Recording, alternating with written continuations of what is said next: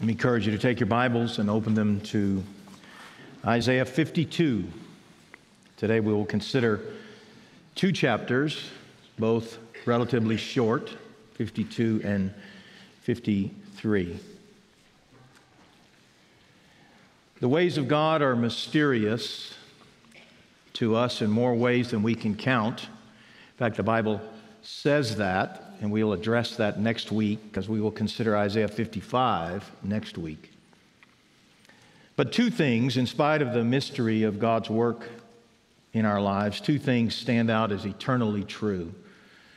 One, God's covenant promises to his people are forever, and nothing can or will hinder their coming true. We just sang about it. God makes promises, and he keeps every last one of them. The second thing that is eternally true is that our sin is our greatest problem. Our sin is our greatest problem. If I could summarize, on the one hand, God is faithful, and on the other hand, we are not. We are not simply promise makers, we are promise breakers. So our sin is our greatest problem. It is a threat to our relationship with God. It is a threat to our relationships with each other. In fact, uh, I tell young couples in my premarital counseling, an old, wise pastor years ago was asked, who'd done hundreds of weddings, Doctor So-and-so, what is the greatest threat to marriage in our day? And his answer was simply the same thing it's always been, and that's the selfishness of people. If it weren't for selfish men and selfish women marrying each other, there'd never be any problems in marriage. But alas, there are no non-selfish people. Every last one of us struggle. So our sin is our greatest threat to our relationship with one another. It's also a threat to our joy and peace. Why do we have so much turmoil? Why is there uh, a, a great cloud of uncertainty or difficulty or hardship or at least dismay, maybe even despair that follows so many people around? The answer is our sin. And then lastly, I would say that our sin is a, a threat to the keeping of God's promises. It seems, and we see this again and again in the Scripture, it seems that man has no end of creativity, no end of ingenuity about ways to make it hard for God to keep his promises. In other words, God intends to bless, God prepares to bless, and then man jumps the fence. Man leaves the company of God and the following of God, the fellowship of God, and we keep creating new ways to become hard to love. In the passage of Scripture that we consider today, the people of God are in exile because of this second thing we just mentioned, and that is their own sin. The reason they're in the shape they're in is because they're in the shape they're in. They are sinners, and they have manifested that sin overtly and covertly for so long that God determined that the only antidote for that is exile. I want to say before we read it, this passage of Scripture, I've said to you already that there is no Old Testament book more quoted in the New Testament than the book of Isaiah. The fact that we don't know the book of Isaiah is an indictment of us. Having said that, Isaiah being the most quoted book in the New Testament, you might wonder what part of Isaiah is the most quoted part of Isaiah in the New Testament. And the answer is the two chapters we read today. fifty-two and fifty-three comprise the lion's share, the biggest portion of all of the Isaiah quotations in the New Testament. You will recognize these words. They are beautiful and they are well known. But before we read, I want to remind you that the exile that Israel and Judah find themselves in, remind us, or if you will, point a finger at us as to the validity of these truths perhaps that are still true today. First of all, mankind left to itself will abandon God. We find that again and again throughout the Scripture, that mankind has no propensity nor any power to stay connected to God. Mankind finds new ways to continue to abandon Him. Secondly, God hates it when His people abandon Him. He hates sin, and He must judge sin. Make no mistake, you cannot read the Old Testament and come away and say God is ambivalent towards sin. God really doesn't care. He's kind of laissez-faire about things, and He just sort of goes along to get along. You can't read the Bible and believe that. In fact, when you read the Bible, you find that God hates that stuff, and He deals with it. And He deals with it forcefully, and He deals with it tragically. And He brings great sorrow upon His people because of their unwillingness to act like His people. Thirdly, we find that mankind is unable to fix its own root problem.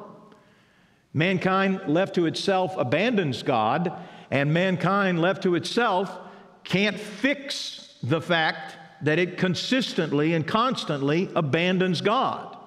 Mankind doesn't have the solution to that. Invariably, we, peop, we hear people today, sometimes political pundits, sometimes just worldly philosophers, and sometimes just folks at the beauty shop, saying what we really need to do is X. Well, it's not to suggest that X is not a part of a solution. It's not to suggest that mankind can't come up with a good idea uh, along the way, but it is to suggest that the root problem is not going to be solved by X, whatever X is. The root problem is that mankind is spiritually bankrupt until they are not.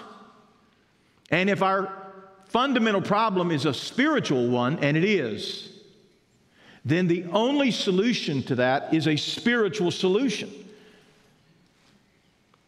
So lastly, I would say that because of His covenant, we see here in chapter fifty-two and fifty-three that God will fix it Himself.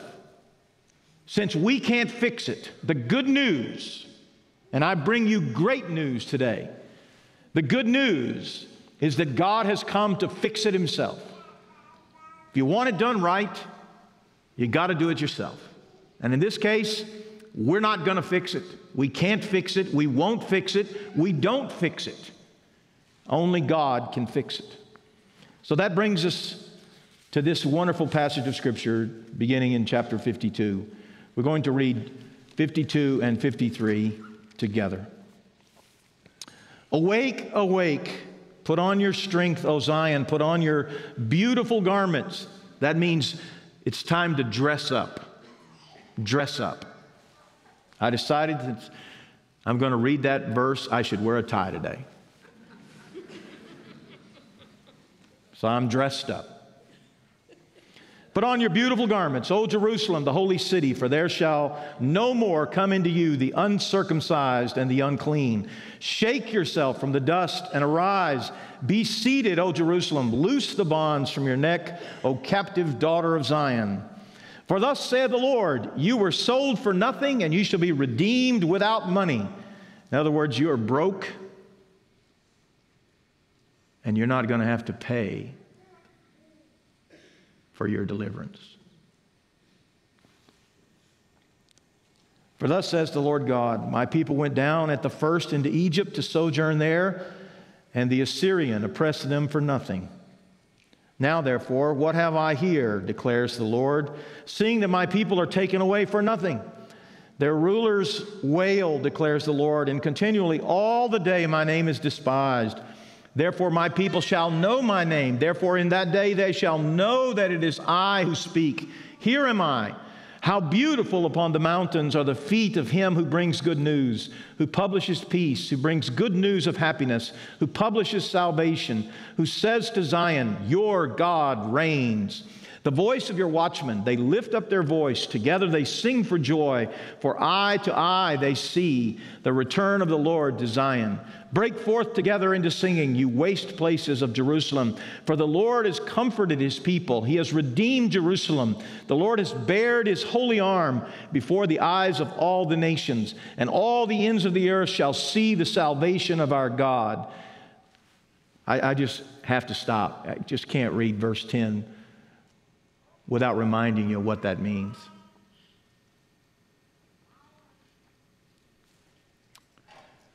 In the ancient world, men would wear long sleeves and flowing robes. But have you ever tried to work in that getup? You don't work in that getup. Have you ever tried to fight in a robe? No. No. If you're going to work and if you're going to fight, you take off those clothes. You lay them over the side. And a warrior goes to battle with his arms exposed. So when a man bares his arm, exposes his arm, this is about to get serious. It's about to go down right now.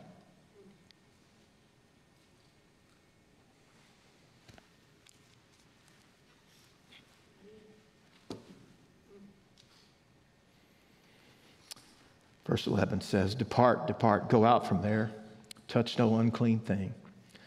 Go out from the midst of her, purify yourselves, you who bear the vessels of the Lord. For you shall not go out in haste, you shall not go in flight. For the Lord will go before you, the Lord God of Israel will be your rear guard. Behold, my servant shall act wisely. He shall be high and lifted up and shall be exalted. As many were astonished at you, his appearance was so marred beyond human semblance, and his form beyond that of the children of mankind. So shall he sprinkle many nations. Kings shall shut their mouths because of him. For that which has not been told them they see, and that which they have not heard they understand. Who has believed what he has heard from us? And to whom has the arm of the Lord been revealed? For he grew up before him like a young plant, like a root out of dry ground. He had no form or majesty that we should look at him, no beauty that we should desire him. He was despised and rejected by men, a man of sorrows, acquainted with grief, as one from whom men hide their faces. He was despised, and we esteemed him not. Surely he has borne our griefs and carried our sorrows, yet we esteemed him stricken, smitten by God, and afflicted.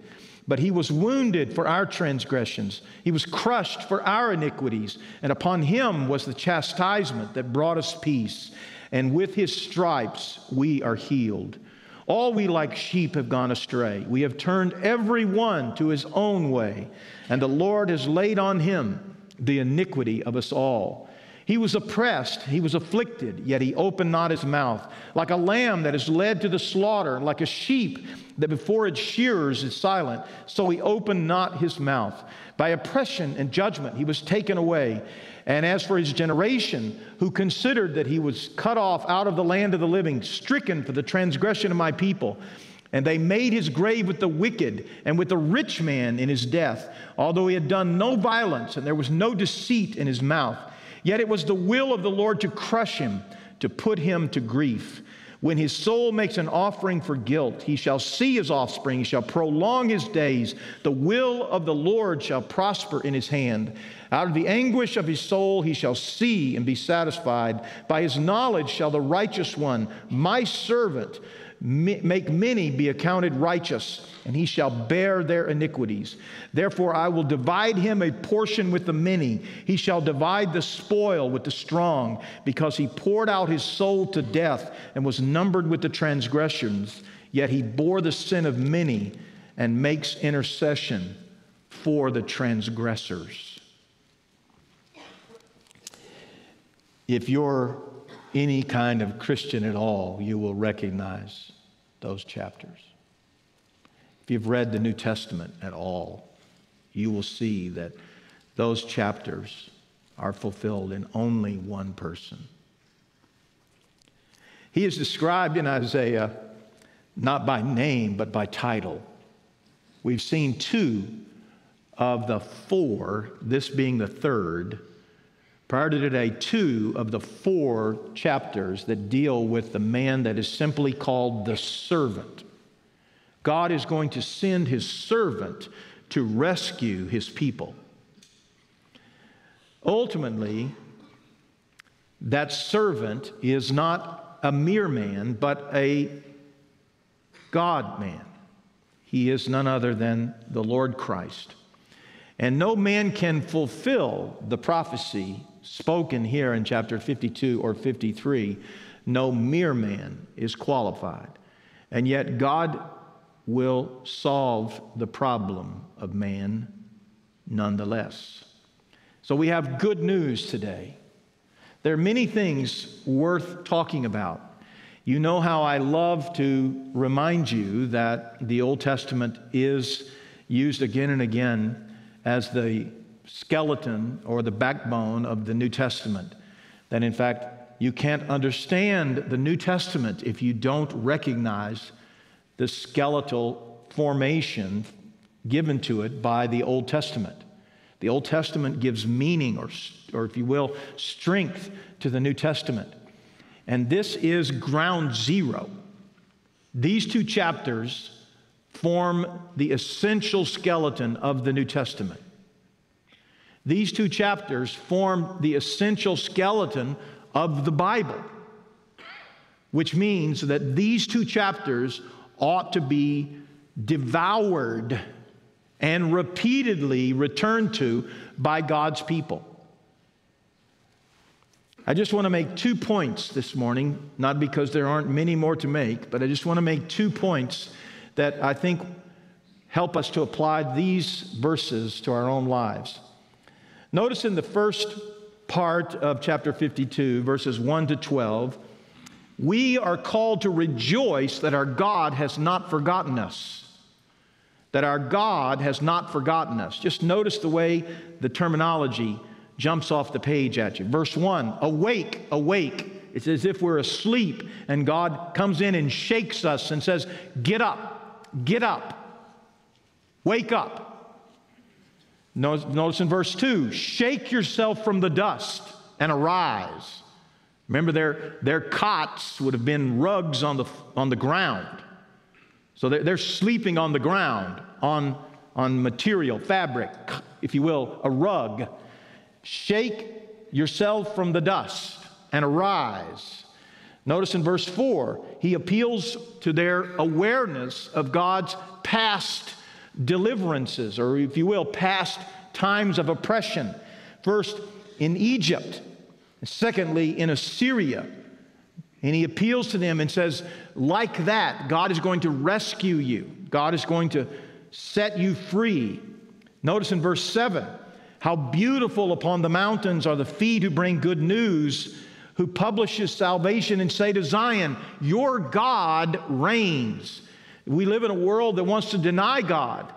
We hear, if you will, voices. There, there are cultural pressures again and again that suggest that your faith is silly. Your faith or confidence in God is of no consequence, and that you are simply duped by your experience or by your uh, training. You've been brainwashed. And increasingly, we have a culture that wants to divorce itself from God. But notice the witness of God in verse seven, your God reigns. You say, well, where is God? Well, that's why we acknowledge his ways are mysterious. But to suggest that he, because you don't recognize him, or the world better doesn't recognize him, denies his existence or denies his love or affection for you is simply not true. Look at verse nine. Break forth together in singing.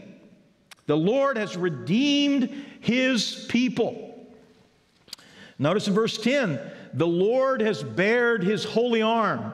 I've already express my joy in that phrase. The Lord has bared his holy arm. The Lord is dressing himself for battle, and he is coming. Thanks be to God. Verse twelve, you shall not go out in haste.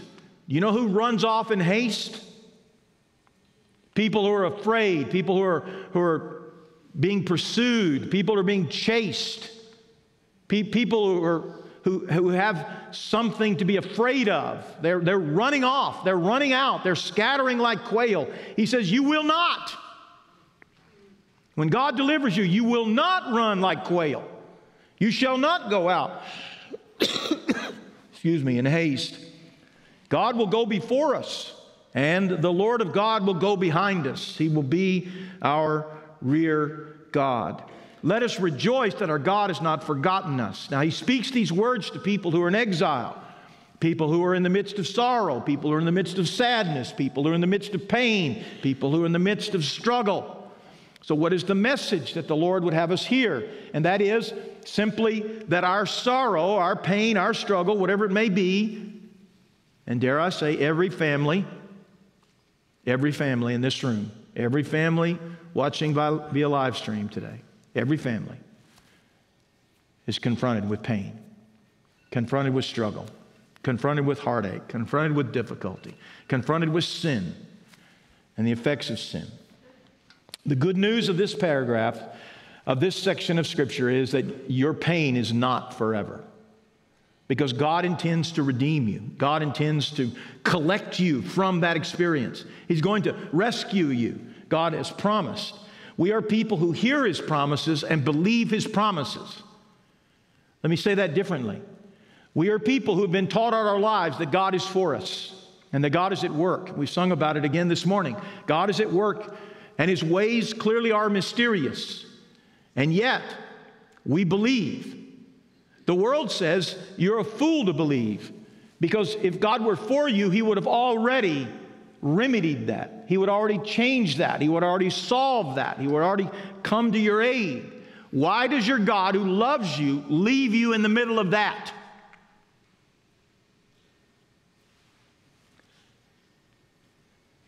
That's the way the world mocks God and Christians. Find that kind of talk to be threatening. And yet, we nonetheless believe. We nonetheless cling to the hope of God's word, that God, who promised, will keep his promises. This is the nature, what it means to be a follower of God and to walk by faith. We don't walk by sight. We don't say, look, God has done this on my time. Instead, by faith, we say, God will do this on his time.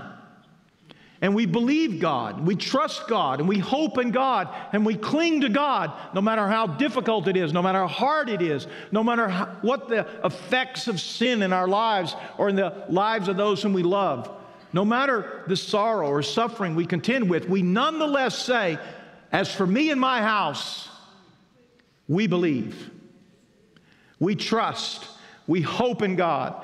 And so the The message of Isaiah fifty-two is simply, let us rejoice. Let us hear this good news. Let us celebrate the, the feet of these who bring glad tidings. And let us rejoice that our God has not forgotten us, that the promises made are going to be promises kept.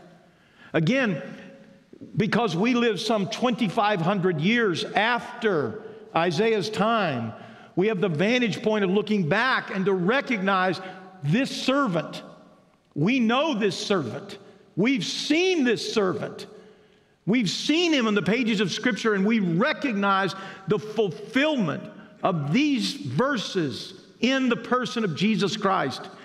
And the message of Jesus Christ is that God will not let you stay in your heartache. He will not let you stay in your misery. He will not let you stay in your sorrow or your suffering. Instead, God will come and one-up your suffering. You've suffered, yes, but you have never suffered like God has suffered for you.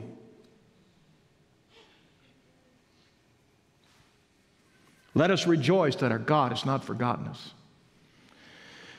There's a second thing that it seems to me that the Scripture is saying to us, and that is that the, the Lord will send His servant to rescue us. He will be the one to bear our sin and to bear the punishment for our sin. As we mentioned, beginning in chapter fifty-two and verse thirteen, some of the most beautiful verses in all the Bible, important verses. The Lord's servant will bear our sin. Behold, verse thirteen, my servant shall act wisely. He shall do what is appropriate. He shall be high and lifted up and shall be exalted. As many were astonished at you, his appearance was so marred beyond human semblance, and his form beyond that of the children of mankind. So shall he sprinkle many nations. Kings shall shut their mouths because of him. For that which has not been told them they see, and that which they have not heard they understand. I'm going to send my servant, and he's going to be brutalized. He's going to be crucified. He's going to be destroyed, if you will. And yet, he will still ne- nevertheless be the, the substance of good news. Interesting, this last section of chapter uh, fifty-two, verse fifteen, uh, Paul, the Apostle Paul, in Romans fifteen, uses this phrase, that which has not been told them they see, that which they have not heard they understand, to explain the missionary enterprise. Why are we doing what we're doing? Because we're fulfilling the prophecy of Isaiah. We're celebrating Jesus. We're talking of Jesus. We're bragging on Jesus. We're telling the world of Jesus because they've never heard of him. They've never seen him. But we've seen him, and we know him, and we love him, and he loves us, and we want them to know the one who loves them.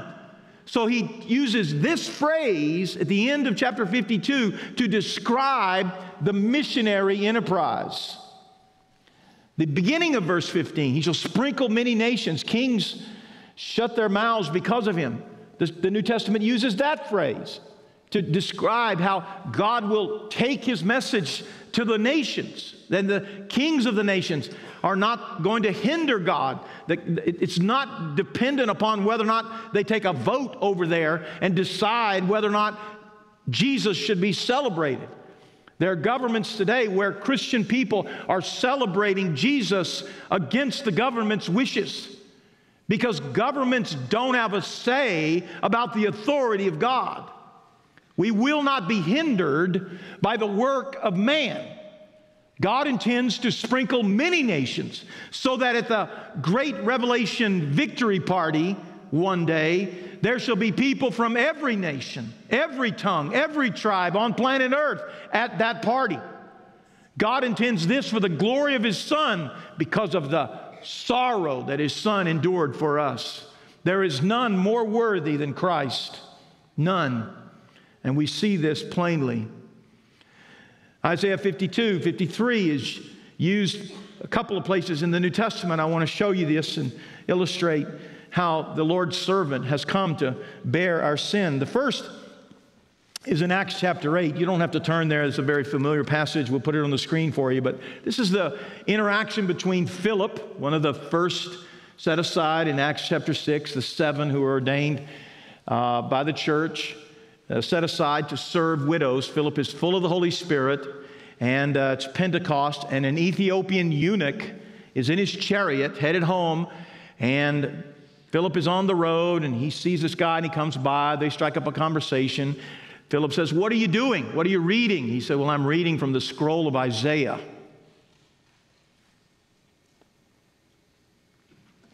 And so he invited Philip to come in and explain it to him. So, verse uh, thirty-two, Acts eight, thirty-two. Now, the passage of the Scripture that he was reading was this. Like a sheep, he was led to the slaughter, like a lamb before its shearer is silent, so he opens not his mouth. In his humiliation, justice was denied him. Who can describe his generation? For his life is taken away from the earth. That's Isaiah fifty-three, seven. And the eunuch said to Philip, about whom, I ask you, does the prophet say this? About himself or about someone else? And Philip opened his mouth, and beginning with this scripture, he told him the good news about Jesus. And as they were going along the road, they came to some water, and the eunuch said, "See, here is water. What prevents me from being baptized?" And he commanded the chariot to stop, and they got down, and the, and the eunuch was baptized that very day. Isaiah fifty-three, seven, a powerful reminder that the Lord's servant will come and will take away our sin. There's another illustration in First Peter chapter two. First Peter chapter two.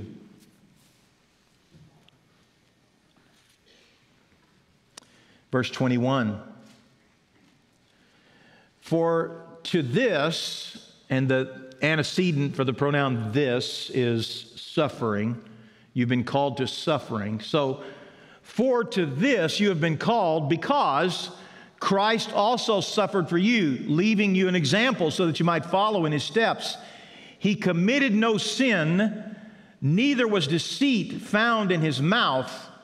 When he was reviled, he did not revile in return. When he suffered, he did not threaten, but continued entrusting himself to him who judges justly. He himself bore our sins in his body on the tree, that we might die to sin and live to righteousness. By his wounds you have been healed.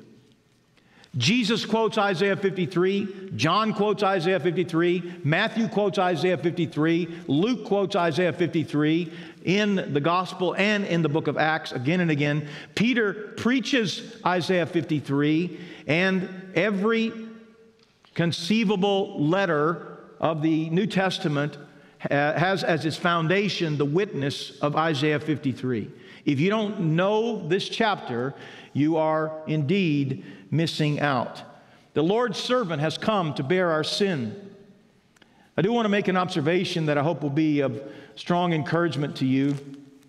I uh, read an article recently and challenged me, and I thought I should pass it along when we got here. So I'm. This is a bit of a, of a, if you will, a parenthetical aside, but I think it's worth celebrating. I would point your, call your attention to verse two. He grew up before him like a young plant, like a root out of dry ground. He had no form or majesty that we should look at him, no beauty that we should desire him. Invariably, when you see pictures or dramatic presentations of Jesus, this is not the way he's portrayed. In, in case you're unaware, there are, there are no photographs of Jesus. There are no paintings of Jesus. God was very careful, in my opinion. I think that's absolutely and totally deliberate on the part of God not to retain any sort of physical image of Jesus. But several centuries later, artists have drawn pictures, portraits, if you will, painted resemblances of Jesus, what they believed he looked like. And invariably, Jesus is a, dare we say, a handsome man. Today, if you look at any uh, movie or some sort of dramatic presentation involving Jesus, Jesus is maybe a little taller than the men around him. He looks a, a little more attractive, handsome, if you will, square jaw. He looks like a rugged man, looks like a good-looking man even. Do you know that is not consistent with the Bible? It turns out Jesus is just an average-looking man. How do we know that? Because there's only one passage in the Scripture that tells us what he looked like. And this is it. He had no form or majesty that we should look at him. You know what that means? That means, if you don't happen to be one of the beautiful people, whoever that is, whatever that is, If you maybe came here with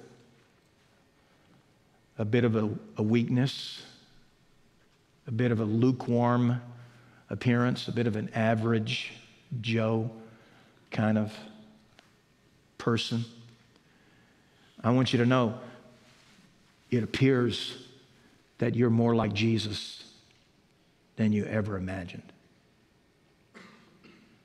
You see, God didn't send the tallest or the best looking or the richest or the powerfully connected or anyone who had any sort of earthly allure or magnetism. I'm pretty sure Jesus was winsome. I'm pretty sure Jesus was articulate. I'm pretty sure that Jesus was a normal man, but maybe he's more normal than any of us ever imagined. It turns out that if you find yourself walking with a limp, you're more like Jesus than you ever imagined. He was despised and rejected. He was a man of sorrows. In other words, friend, if our Savior is a man of sorrows, why do we think we should not be? We are following Him, after all. Sorrows are customary for those who follow Christ. The Lord's servant is going to come and bear our sin. The heart, if you will, of Isaiah fifty-three are these three verses in the middle, four, five, and six. I'll read them again and point you to how this fulfills our great need. Surely he has borne our griefs, carried our sorrows. Yet we esteemed him stricken, smitten by God, and afflicted. He was wounded for our transgressions. He was crushed for our iniquities. Upon him was the chastisement that brought us peace, and by his stripes we are healed. All we like sheep have gone astray. We have turned every one to his own way, and the Lord has laid on him the iniquity of us all. A couple of things stand out. Number one, everything he experienced, he experienced because of us. The servant is not going to come to rescue the people of God, whether it is in the Old Testament or in the New Testament, because of any sort of failing on the part of the servant. The servant is not the problem. It's the people he's rescuing. There's a reason why we're in the shape we're in. It's us. We have brought this on ourselves. We have brought this tragedy upon us, and the only rescue has to come from above. The only solution or fix has to come from above. Ultimately, our sin is not fundamentally against man, though it clearly is, but fundamentally our sin is against God. And so even if we can be reconciled to one another, and by the way, we have no track record that suggests we can. We're constantly fighting. There are wars and rumors of wars all the livelong day. And just as soon as we think we have peace and folks are running around saying glory to, to man because of peace, somebody goes rogue and decides there will not be peace. Man has shown no propensity to even get along with himself, much less with a holy God, who's far more oppressive, by the way, who's far more exacting, who's far more requiring, who's far more holy, who's far more true, who's far more pure than any man. A man may give you a wink and a nod and say, hey, no big deal, move along, but God doesn't. Every failing of man against God must be reconciled. You are in, you're an overdraft against God. The books are not in your favor. And yet, God sends his servant, and though he is not re- accepted by man. He is in fact rejected by man. John one tells us that he came into his own, and his own ex- accepted him not. His own rejected him.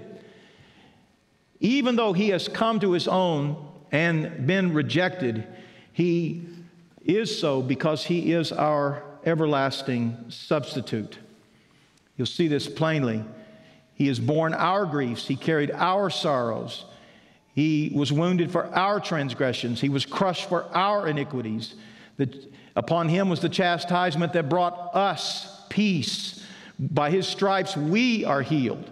He takes the punishment and we get the glory. We get the forgiveness. We get the reconciliation. We get the, for, the if you will, the redemption. We get to go free because he does not. The Lord's servant has come and will come again to rescue us from the not only the penalty of sin, but even the presence of sin. We have turned astray, gone astray, and turned to his own way, and the Lord has laid on him the iniquity of us all. It is our sin that condemns Christ. It is our sin that brings about the need for this servant. It is our sin. This is the fulfillment of the Old Testament chapter that gives rise to it, Leviticus sixteen. You don't have to turn there. I'll just mention this passage uh, briefly. Leviticus sixteen is the singular chapter in the Bible that discusses the Day of Atonement. And Leviticus sixteen is the chapter that explains the use of two goats. One is sacrificed and the blood is poured out upon the altar. And the, then there's an, another goat. And the priest comes out of the Holy of Holies after this sacrificial rite with the first goat that's dead now. It's gone, dead.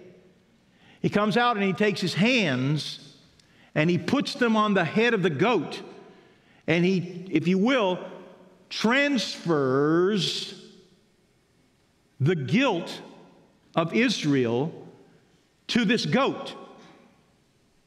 William Tyndale's the first person to give that goat a name. He, he actually conjured up a word in English that did not exist before Tyndale came up with it in the fifteenth century. He called that goat the scapegoat. That word didn't exist until the fifteenth century.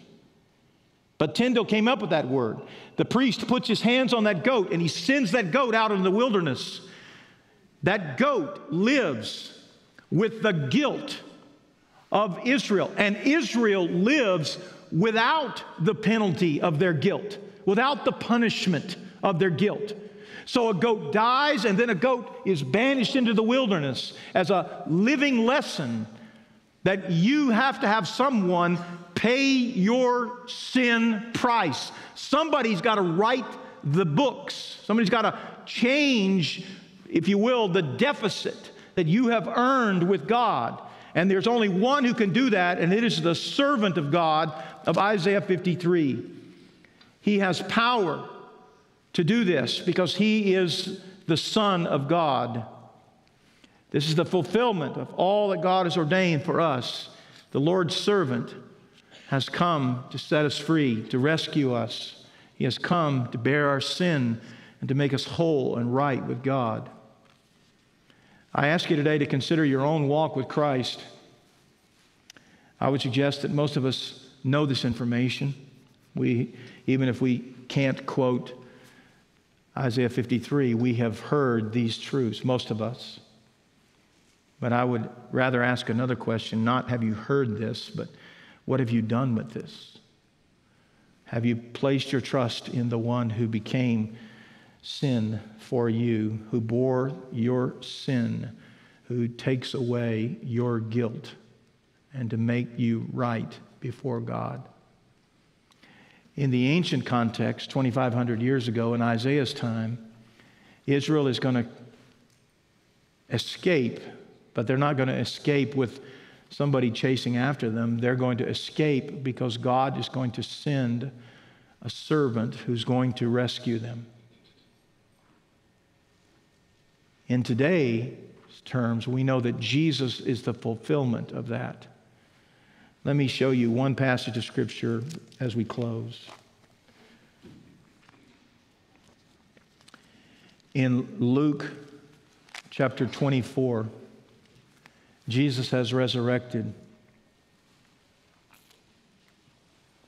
Verse thirteen, two disciples are on their way to Emmaus, a neighboring town.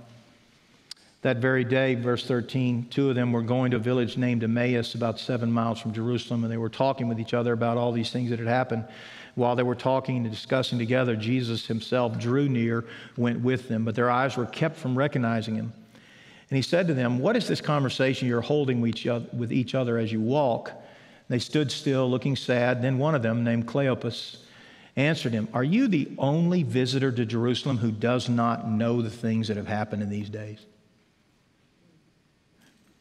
In modern parlance, we would say, "Did you just fall off the turnip truck?" And he said to them, "What things?"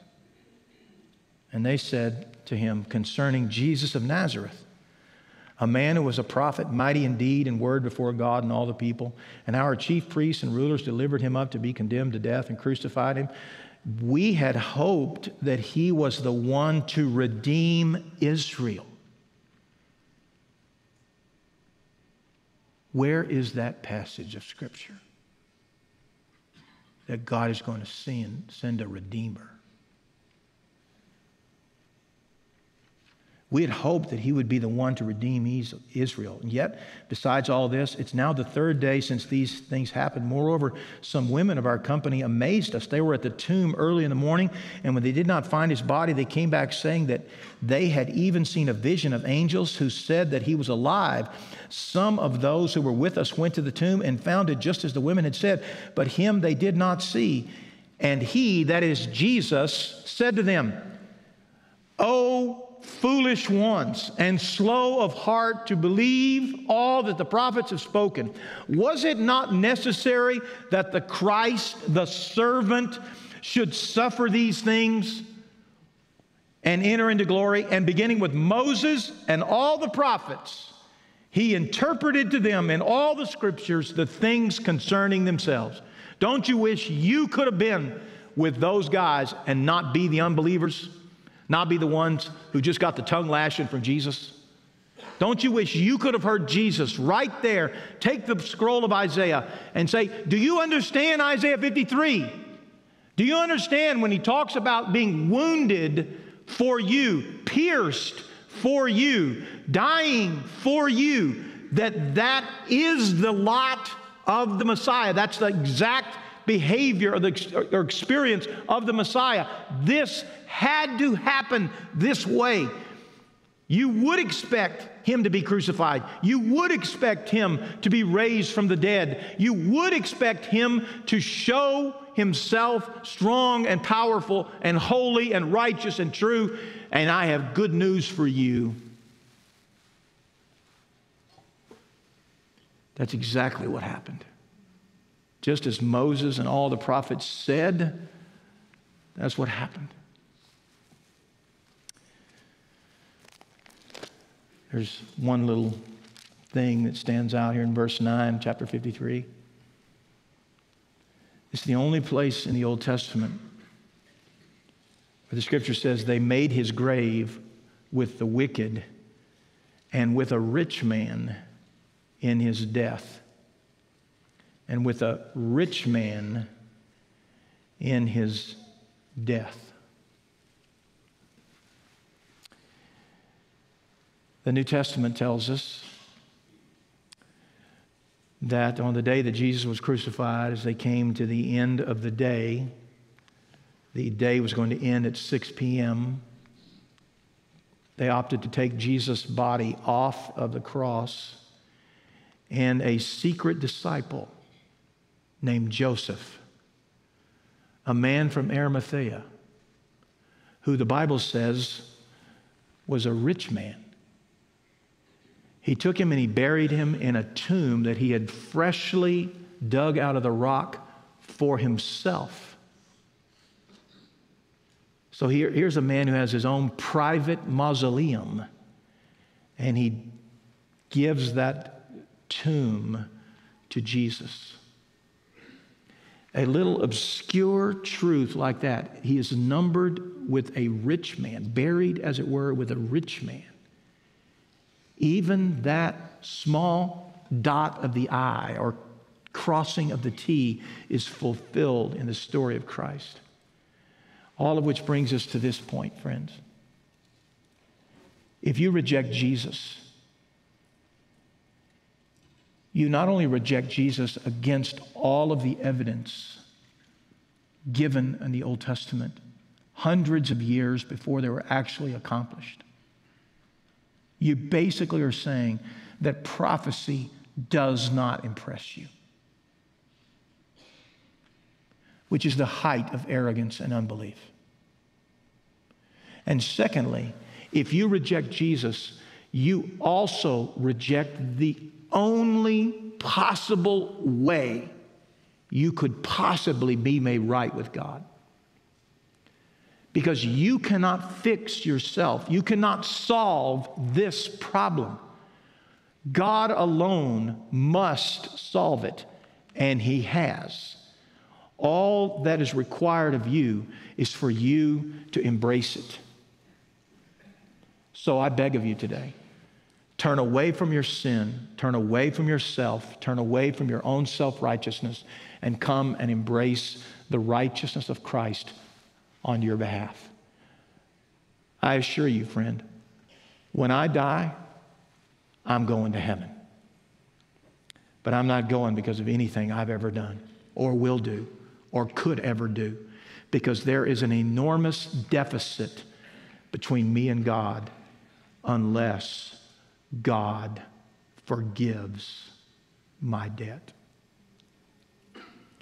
This is the good news. This is the gospel of Jesus Christ. If you're here today without Christ, come to Him. He will not turn you away. Let's pray. Thank you, Father, for these precious words. Thank you for this precious chapter that foreshadows the coming of Christ. And uh, we thank you that as we read the New Testament, verse after verse and chapter after chapter details the fulfillment of these verses from Isaiah fifty-two and three in Jesus Christ. There is evidence on top of evidence on top of evidence just out of these two little chapters that prove to us that you are the great God that you say you are. You're the promise keeper. And you're the one who's going to save us and rescue us and redeem us and give us life eternal. I pray you would open the eyes of those who do not see, tender the hearts of those who do not believe, and give us grace to trust you more. We love you so. In Jesus' name I pray. Amen.